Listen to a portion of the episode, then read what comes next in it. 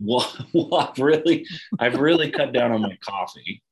Yes, I know you had. That's and that was really difficult. Um, so, yeah, I mean, I, I I would say that I have probably one to two glasses of soda a Mhm. day.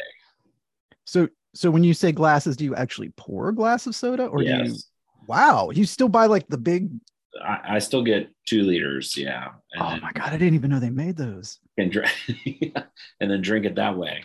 because So- you know we used to have when, when you're a kid you have the pizza party and they used to do it where you could order the the liters you know with the pizza like domino's and pizza Hut and all that i just and i just remember i was just like so thrilled to get that corn syrup sugar in me i'm just like fuck it just give it to me hot i i, I just just you know or pick up the bottle and just like like a like a zombie baby just like mm. Yeah, as old habits die hard, and um, I, uh, you know, you can still order two liters, Jeff, from uh, i did not know that that is Um, crazy from places. Yeah, yeah.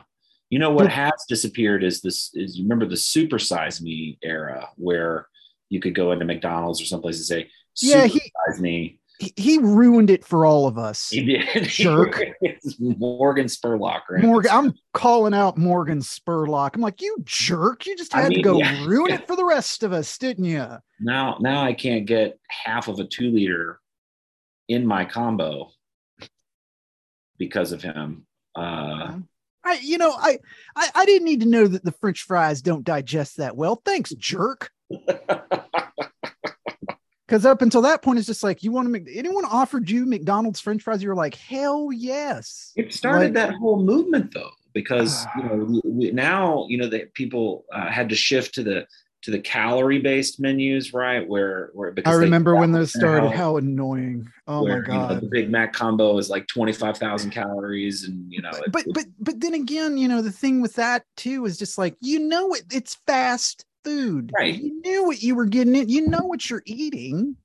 so it's not going to help me really. Just it's like, do I want garbage or less garbage? Right? Hmm. It's, it's I say more garbage, sir. yeah. I'm an American. I like my garbage. I like my combos. I like my I- guns. I do. Uh, I yeah. want my I want my swat tay. My SWAT. Hey, that's right. God, I'll never forget that. Just never heard anybody say it that way before. It's like, what? Yeah. All right. Yeah. SWAT T. All right. SWAT T, my friends. Well, we're uh, uh we're a couple lonely PhDs. I'm Dr. Jeffrey. He's Dr. Joseph Watson. Uh, other than tackling uh, the fast food issues uh, that face us in the 21st century, uh, we mainly talk about film. That seems to be our, uh, uh, as the British would say, ballywick. Uh, we watched a couple films this week. Uh, I watched a film called Cure from 1997 uh, from writer director Kiyoshi Kurosawa. And uh, Dr. Watson watched a film called Game Six, directed by Michael Hoffman. Uh, what was that, 2006? Mhm. I believe. Yeah. Yeah. I, you, you, you, you pulled one on me. I, I it, it took me, it took me a second because I was just like, you know, this sounds familiar. And then I looked it up real quick. I went, I now I remember about this movie, and we'll get into that. But I, I, Okay, I, okay. uh, I want to lead off today uh, with with this particular film. I knew nothing about this film, Jeff. I knew nothing about Cure. I all. knew it- it came to me on a list through Crime Reads, which is a website that's a subsidiary of Literary Hub, and they had gotten on a jag talking about uh, J horror. You know, uh, and the J horror. I know nothing about. See, this is a big gap in my cinematic knowledge. I know nothing about the J horror movement of the late '90s. You know, we're talking about Ringu, Yeah. Ring, and uh, uh, uh, what was some of these other ones? It's uh, Bolts. Yeah, uh, uh Mhm. like audition, I think is one which is supposed to be really nasty. It is. Um, is from, from oh, is it? Is it really? Still on my top 10 of, of best Ooh. horror. Yeah. Oh, okay, okay. Yeah. Yeah. I heard. I just I've always heard it's really nasty. Like it's just it- it's- Mike. Yeah. yeah. yeah. Well, what do you what do you know about J horror? J horror was uh, really a movement that was I don't know, it's, you know, probably about five or six years uh, of solid like stuff where you know um, Japan was really uh, producing these very creepy effects laden films, and then they were getting uh, just sort of uh, swiped up and stolen by American distributors, and so they would make an Americanized version um, of it. But known for their grit, gore, um, mm-hmm.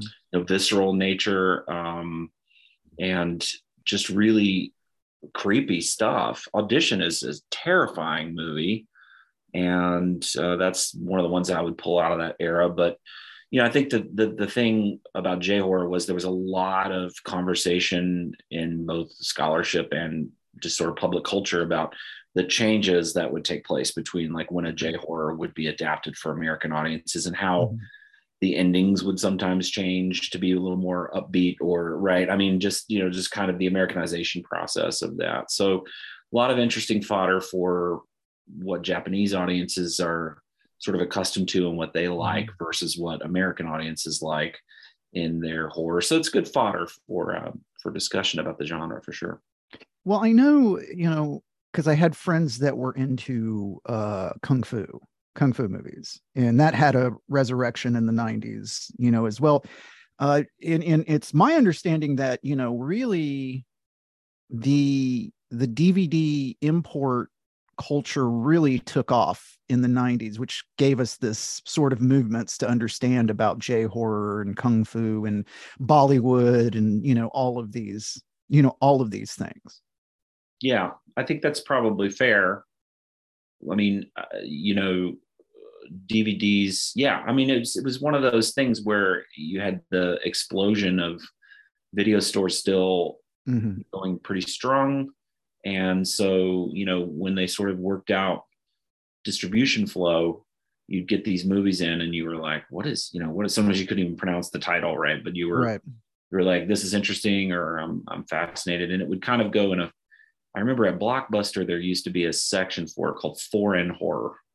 Oh, I did not have that at the uh, Tuscaloosa, Alabama blockbuster. Well, that was at the blockbuster that you know that I managed, so maybe maybe it was oh, okay. us. But we had yeah, we had foreign films, and then next to the foreign film section was foreign horror. And it was like one shelf. Mm-hmm. It had I don't know maybe ten to twenty titles on mm-hmm. the shelf. Um, but yeah, that's how I discovered Ringu for sure. Mm-hmm. Um, was through a rental. Yeah, yeah.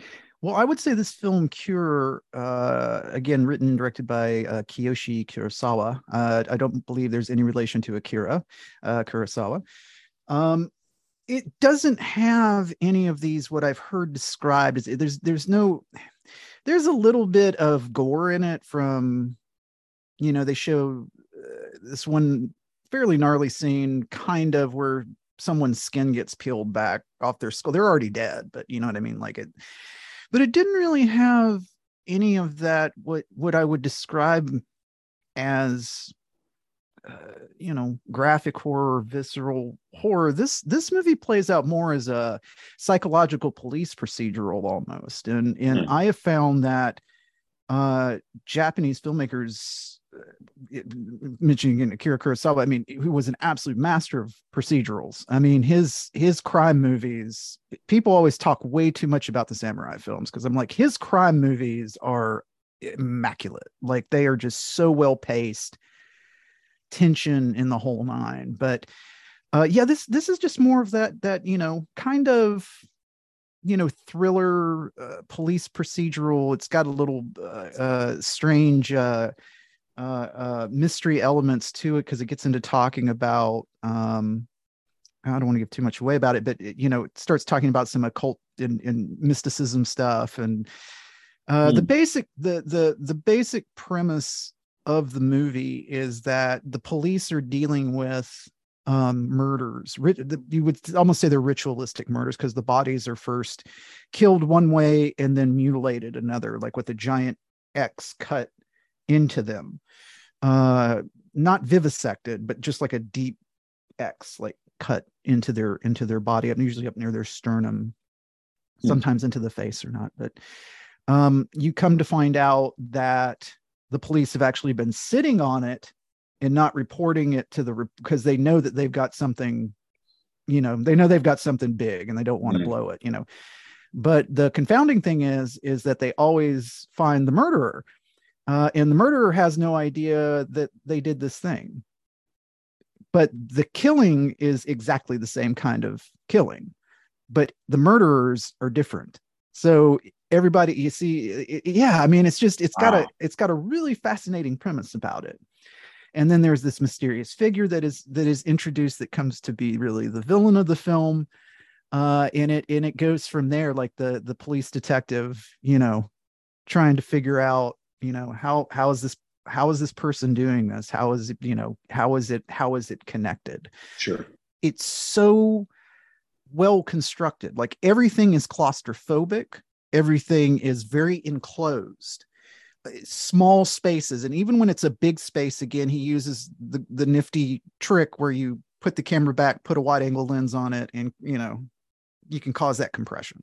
Mm-hmm. um and it just it's got that weird uh, not weird it's just got that pacing in it like it's just quick rough edits like snap edits you know it's just like you're in one place in one scene and then boom you're somewhere else like might be with the same character might not very you know shake you up editing as far as that's concerned. Jump cuts yeah i would basically call them jump cuts yeah. Um and and for our audience a jump cut is just exactly like it sounds right? Like it just goes it's not a smooth transition at all it's just boom you know and you're somewhere and you're somewhere else.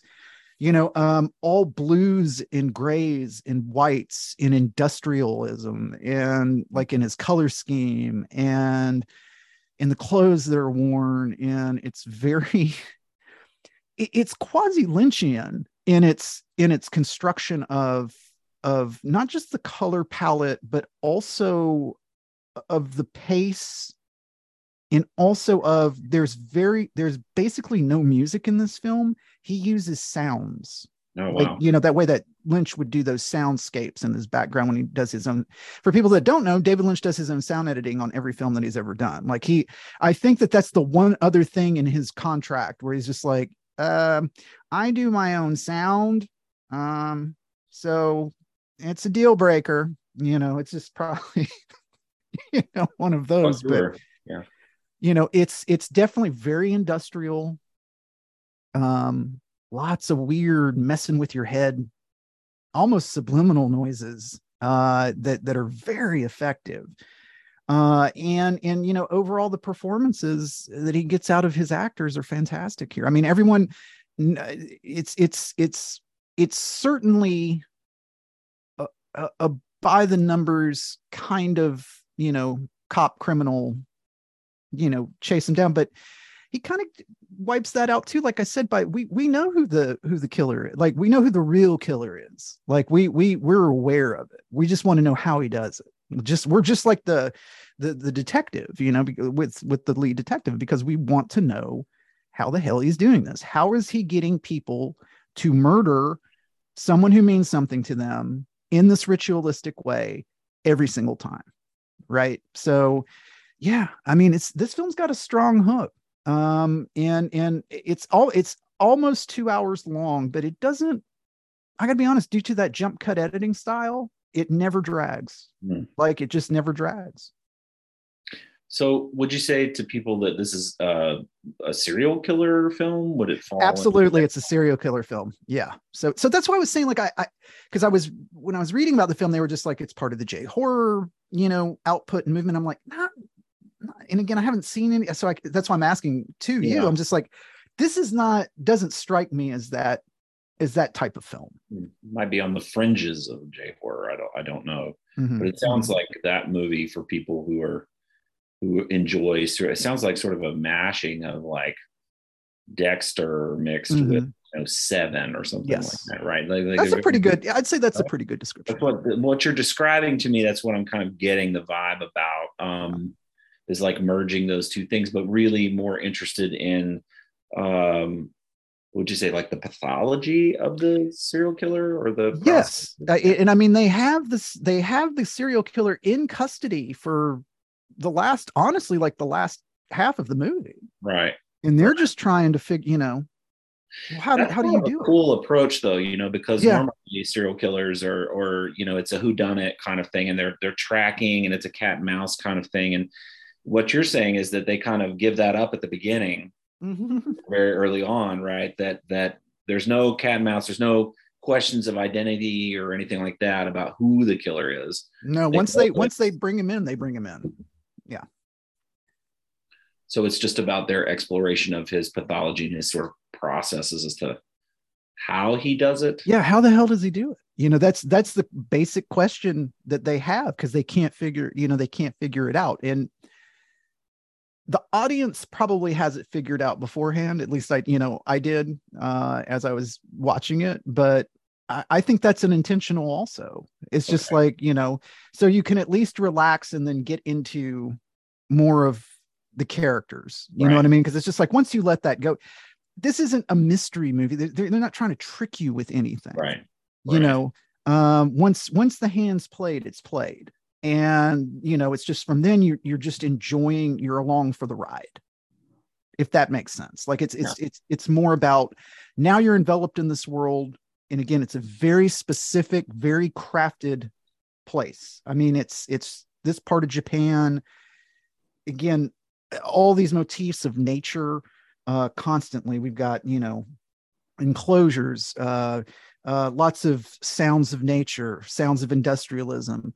Um, I will say this: water and fire play a very, very large role in this film. Like, not not only aesthetically, but actually as as key ingredients in in in, in what in, in what transpires. So, just you know, I was just so impressed with what on paper had to be not that impressive.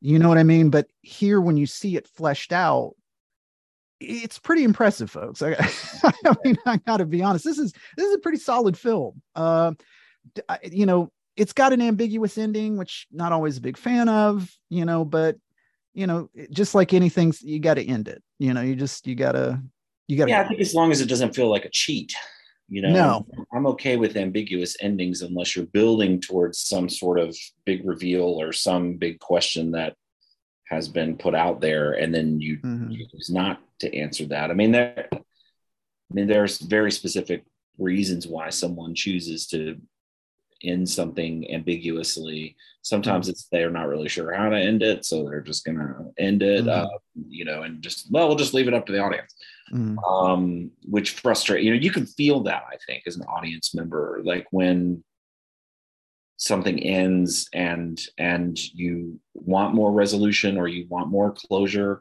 and you feel cheated like you got cheated out of it versus someone who does that as an artistic choice like maybe they've written something that doesn't Mhm. necessarily call for a clear full resolution. And it sounds like that's something that yeah and, and, and here with with what kurosawa is doing is that you know psychology plays a very large part in this like actual psychology. The occult aspects of it also play heavily into the ambiguous ending.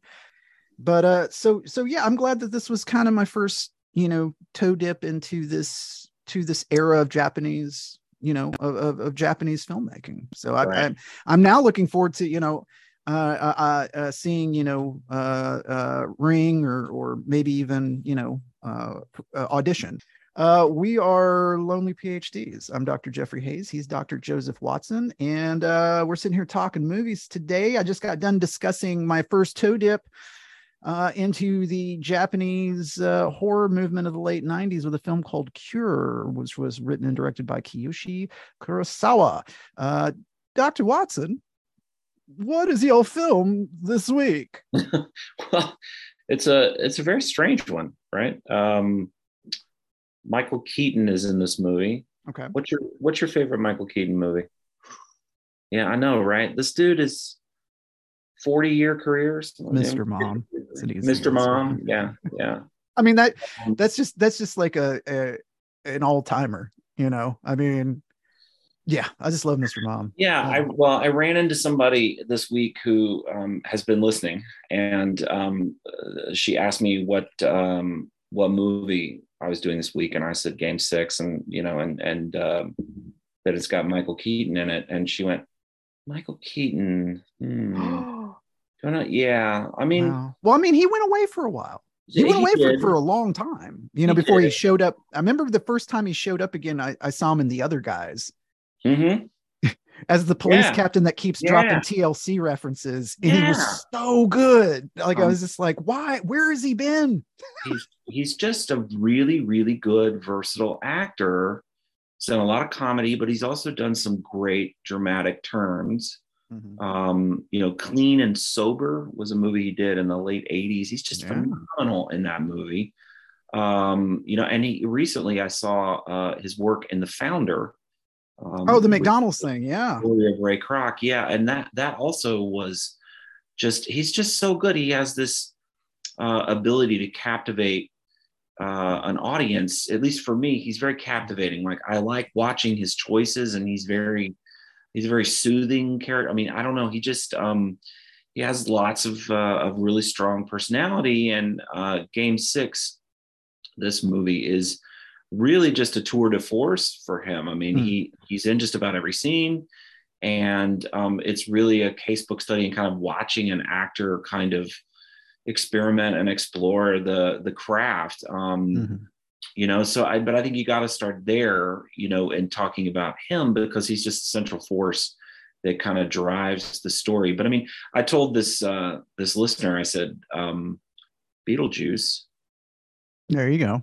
and that and that was that you know that kicked it in you know um uh because I, I didn't need to go as recent as spider-man homecoming although he's in that too so i mean Oh my God. The yeah, scene, I mean, it's not like he's this ancient actor who hasn't you know done any i mean he's very active like the today scene in. Spider-Man Homecoming where Peter comes and of course it's the reveal moment, you know, where he knows and he's he's doing some work with food and chopping and he's so good because because he does the thing with the knife to intimidate but not intimidate like a dad would he's just like hey pete you want some of this? "Yeah, i'll watch you. All right? Yeah like just what what i would what i would call keatonisms. He's got a lot of uh, really good charisma and he makes good choices and um, i think he's going to entertain you or he's going to at least engage you if you're watching you know some of his some of his work. The other thing that kind of drew me to this was um, i didn't realize that i like michael hoffman as a director as much as i what are some films he's directed? as I realized, so okay, so he did this little gem in the late '80s called Promised Land, which is really uh, Kiefer Sutherland and Meg Ryan are in this movie, and um, that's that's ringing a real vague bell. I'll have to think about he's that got one. a basketball star and his girlfriend, and they kind of run away and do Hmm. kind of a Badlands kind of thing where they Mhm. want you know, live on their own and Mhm. escape society and all this good. But a really bizarre film for the you know for the '80s. Uh, but it stood out to me. Here, here's another one that's that's probably you probably love Soap Dish. oh my god I mean, that's just a fantastic movie, right? Soap Dish. Um, one of my all-time favorite romantic comedies he also did called One Fine Day.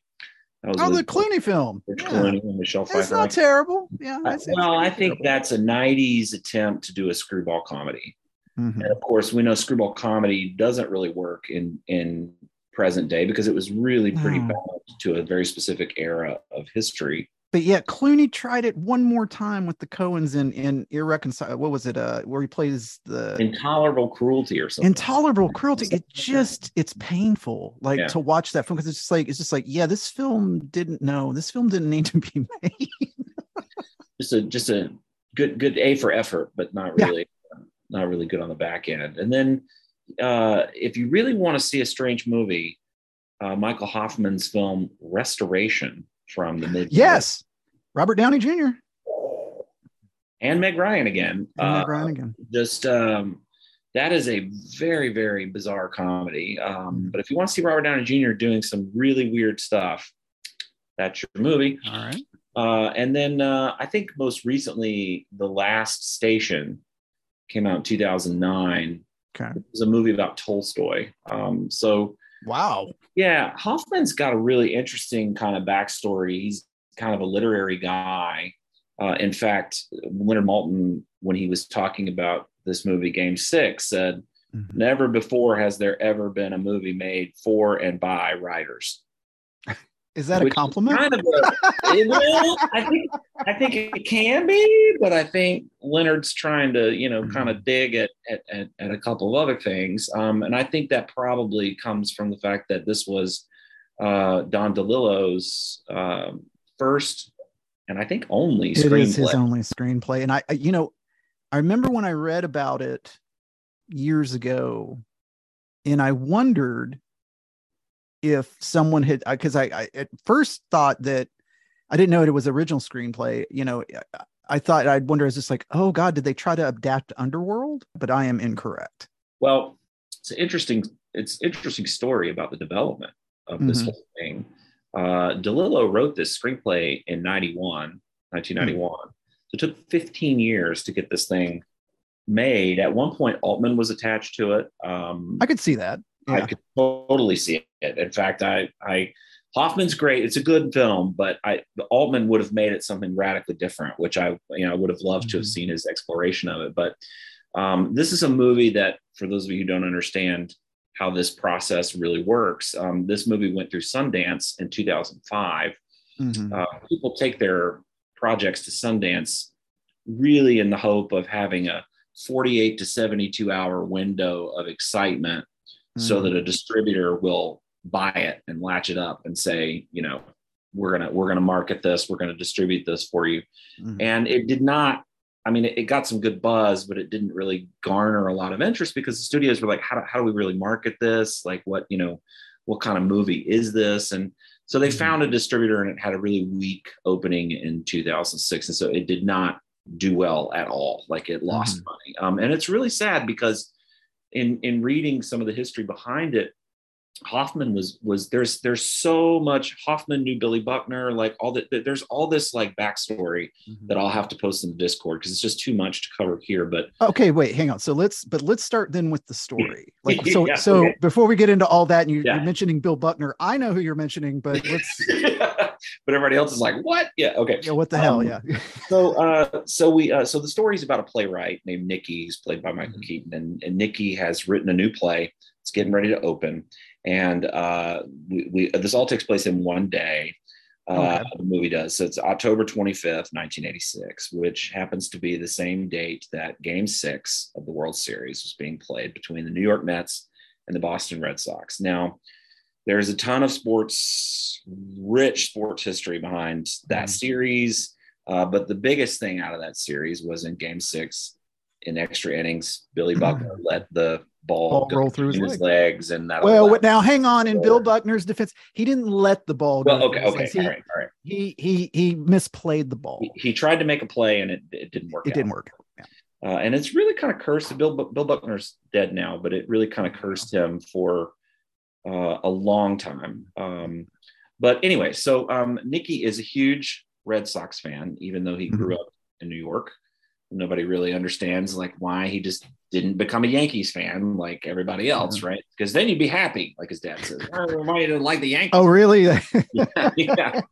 Um, so it's really so um, so the so the the conflict really kind of swirls around what is going to happen with Nicky's life if this play is a hit Mhm. or if it's not and he's carrying all of this anxiety about the Red Sox who had not won a World Series at the time in 1986 they had not won a World Series since 1918 so a huge drought right? Curse of the bambino all that stuff is is is wrapped up in the story. So he's wrapped up in that and completely kind of ignoring the fact that his broadway show is being um, haunted by the local theater critic named Steven Stein, uh, Schwimmer, who's played by Robert Downey Jr. Uh, and uh, this guy, this critic, just destroys all these Broadway shows, and everybody's terrified of him. And you know, he's been so cruel in his reviews; he's killed shows, and he's coming to review Nicky's play. And so everybody's like, "Well, you got you got to be prepared, you know, because uh, you know he could- he could destroy your show, right?" And so Mhm.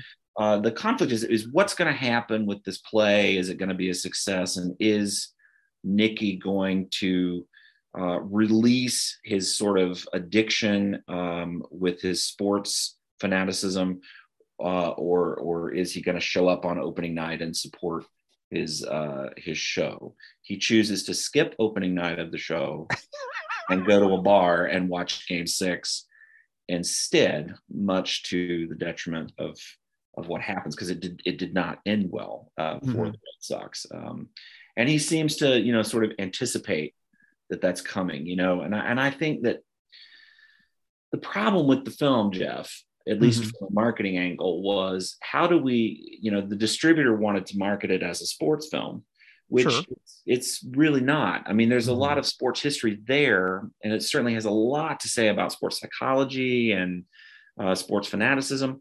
Um, but it's it's really a movie about anxiety and failure and the fear of failure, and um, and how that plays out through our addictions to uh, some of us have addictions to sports teams and we start to see and gauge how successful our life is based on how our sports teams are doing Mhm. um, you know he keeps telling people in the movie baseball is life right so you know and Mhm. and the red sox have this way of you know losing in this amazing fashion right uh, and so he equates the red sox failure with his what he thinks is impending failure of his new Mhm. play because it's so personal and it's his his first time he's really been vulnerable and put himself on stage like his his life with his family and his history is all written into this play that's about to open up.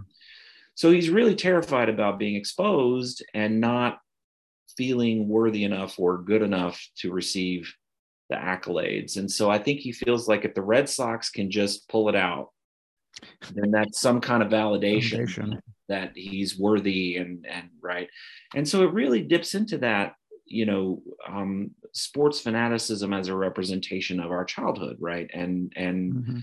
how um you know when when you're attached to a team that loses perennially and i know i see you smiling because you you you feel this psychology i know you do with the cubs I do. Yes. um, uh, but but it really does delve into that and explore kind of how those kinds of sports fans uh, act in the world, behave in the world, make Mhm. choices. Um, you know, based on how their sports team is doing. You know, well, I shouldn't do that because you know that's going to give them bad mojo or bad luck or you know Mhm. um, i got to wear these socks because these are the lucky socks and the last time they won i was wearing these socks so i got to wear them again that kind of like psychological fanaticism um, Mhm.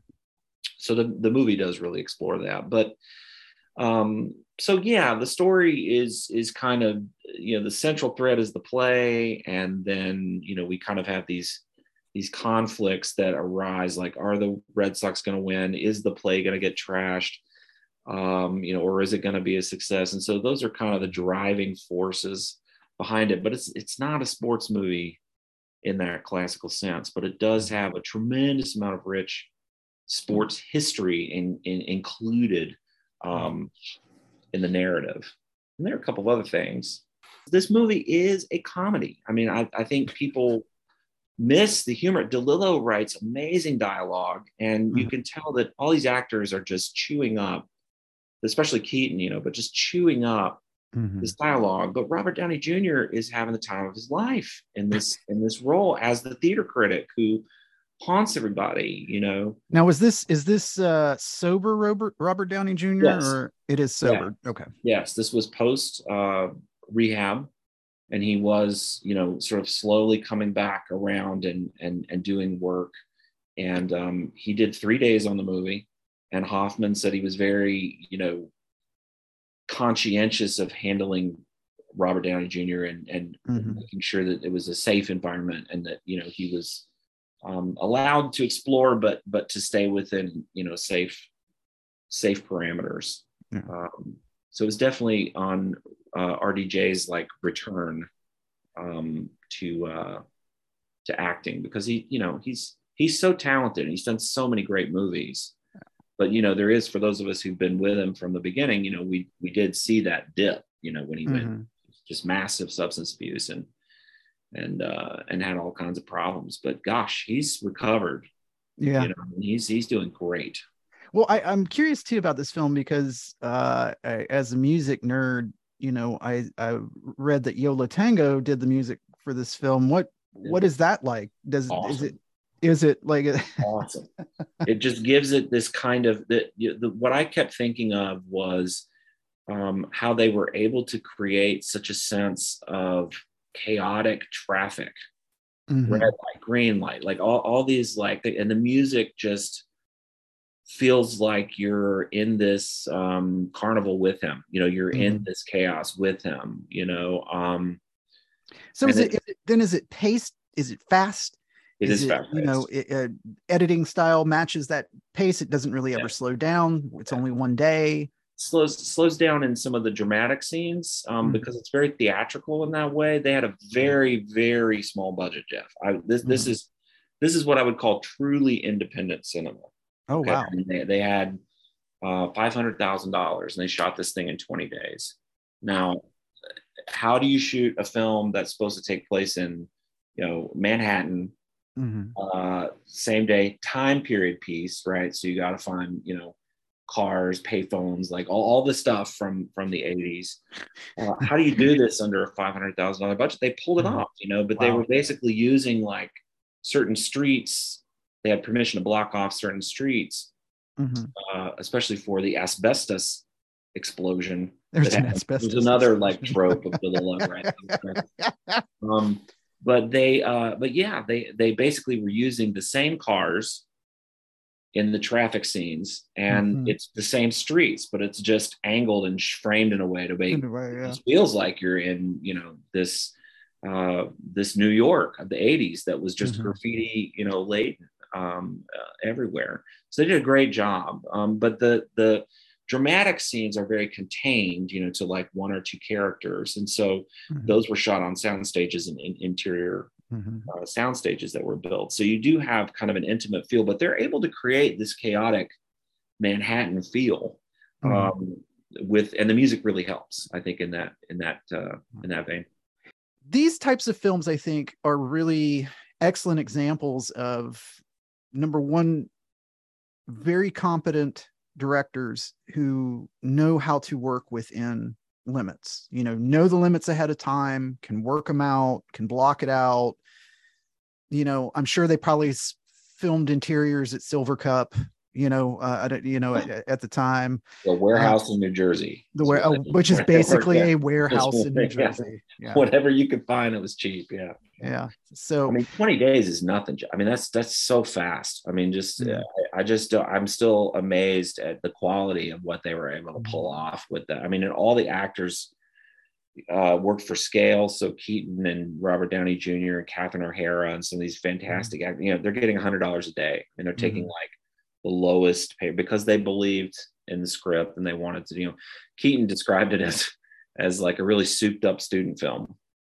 Well, it also exactly it kinda, how he it. It, it kind of strikes me as after after hourish.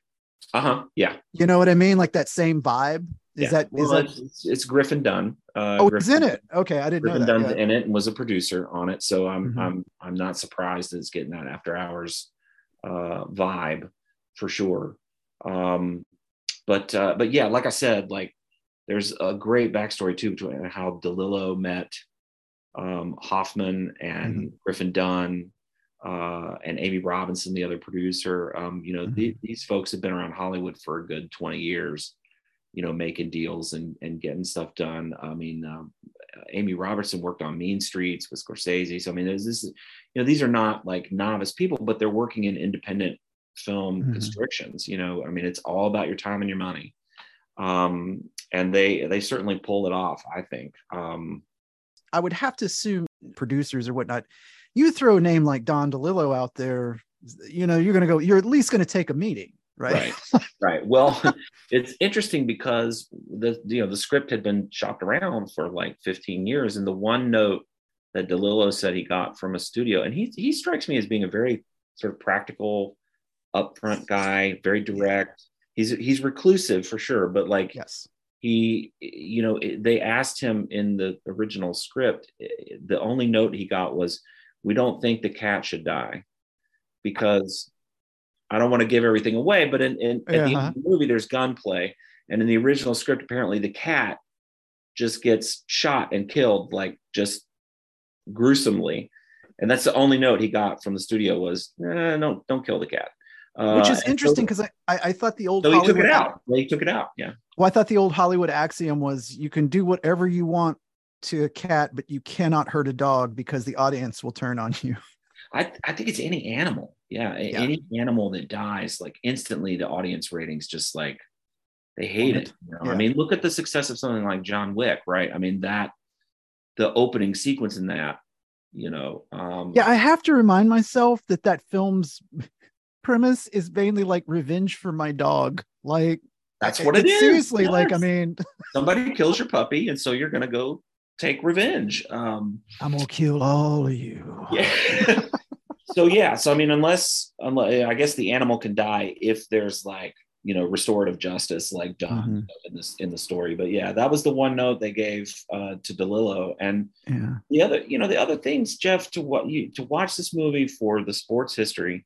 Mm-hmm. And also, it gives you just some amazing theater narratives like backstage behind the scenes i mean even more so i think than birdman because mm. it gives you this this film gives you like just narratives of how like people working in theater are surviving on like rummaging through trash cans and mm-hmm. i mean i mm-hmm. mean because they can't get work or they don't have solid work um so it, it really gives you a, a, a different perspective of behind the scenes broadway um, as well as that rich sports uh, history. And I choked up, Jeff. I really did because I didn't see it coming. When they get to the point where, no, I'm serious, where they, where they get to the game six stuff, Vin Scully called that game. And oh, when he passed away this passed week. Away yeah. this week. And, um, you know, we had just gotten through yesterday with all the tributes and stuff. Oh, know, yeah. Vin Scully. And so it was very, very fresh. And I did, I choked up when I heard his voice. Sure. Um, uh, and um, but yeah, so so he's narrating the the game. You know, in the background you see some footage, but it's it's all the highlights. It's nothing too Jeff. When baseball is represented in movies, mm-hmm. they really don't fairly represent baseball because baseball, as we know, is a very slow paced game. Yes. But all you see in the movies is like the cuts where all the exciting things are mm-hmm. happening. And it gives people the false sense of baseball. It's like, yeah, there is those exciting moments, but you got to wait yeah through all the, you know, ball one. You know, I mean, so you gotta wait through all that stuff before you get to the good stuff. Um, but uh, but yeah, um, there's just some great, great history. I had forgotten that Roger Clemens pitched for the Red Sox. That is correct. Yeah. And pre uh pre uh uh pre juicing. Roger yes, Clemens. Yeah. But uh, Darryl Strawberry and Dwight Gooden were playing. The straw, the straw that stirs the drink, just like they used to say, and then take the cocaine. Doing lines of cocaine, right? The, we're not making that up, people. That's, uh, that's uh, no, this is actual facts. This isn't me being slanderous. yeah. Um, so, uh, and it made me. I had to go back and listen to uh, Dan Patrick's interview, last interview with Bill Buckner, because Dan Patrick was there on the ground mm-hmm. and got to interview Billy Buckner right after that play. Mm-hmm. Um, and I had to go back and sort of like remember some of that psychology because I mean, it was just devastating for Red Sox fans mm-hmm. because they knew it was over. You know, uh, and the Mets had come back. They were leading that series, and the Mets came back to win it. You can get in touch with us a number of ways. We have a Discord. The link to said Discord is in our show notes. Over there, uh, we do crazy things like chat, you know, chat about movies. We also post anything that we talk about, like supplemental materials. I post full films. Uh, I like, and I and I let people know. Uh, I let people who are on our Discord know what we're doing uh, a couple days ahead of advance of of when we drop. You know, to give you a chance if you want to watch the films. And again, like I said, if it's available out there, I will post it. Like I will post the actual film, so you don't have to spend any money. All you got to do is just click on the link and you know watch it where you are. But anyway, the link to our Discord, of course, is in our show notes here. Uh, and speaking of how you can get to us, you can subscribe to this show on so many platforms now. We have even we've expanded out to 10, including Apple, Google, Amazon, TuneIn, Podbean, iHeartRadio, eh, anywhere you get your podcast folks you can you can and stitcher all of they'll throw stitcher out there as well i mean and uh, uh yeah i mean you, you want to subs- please subscribe rate to the show leave us some feedback so that we know uh, what's going on if those two options don't work for you you can email us lonelyphds at gmail.com. That's L O N E L Y P H D S at gmail.com with any uh, any questions that you have for us. And until next time, I'm Dr. Jeffrey Hayes. I'm Dr. Joseph Watson. And we'll see you then.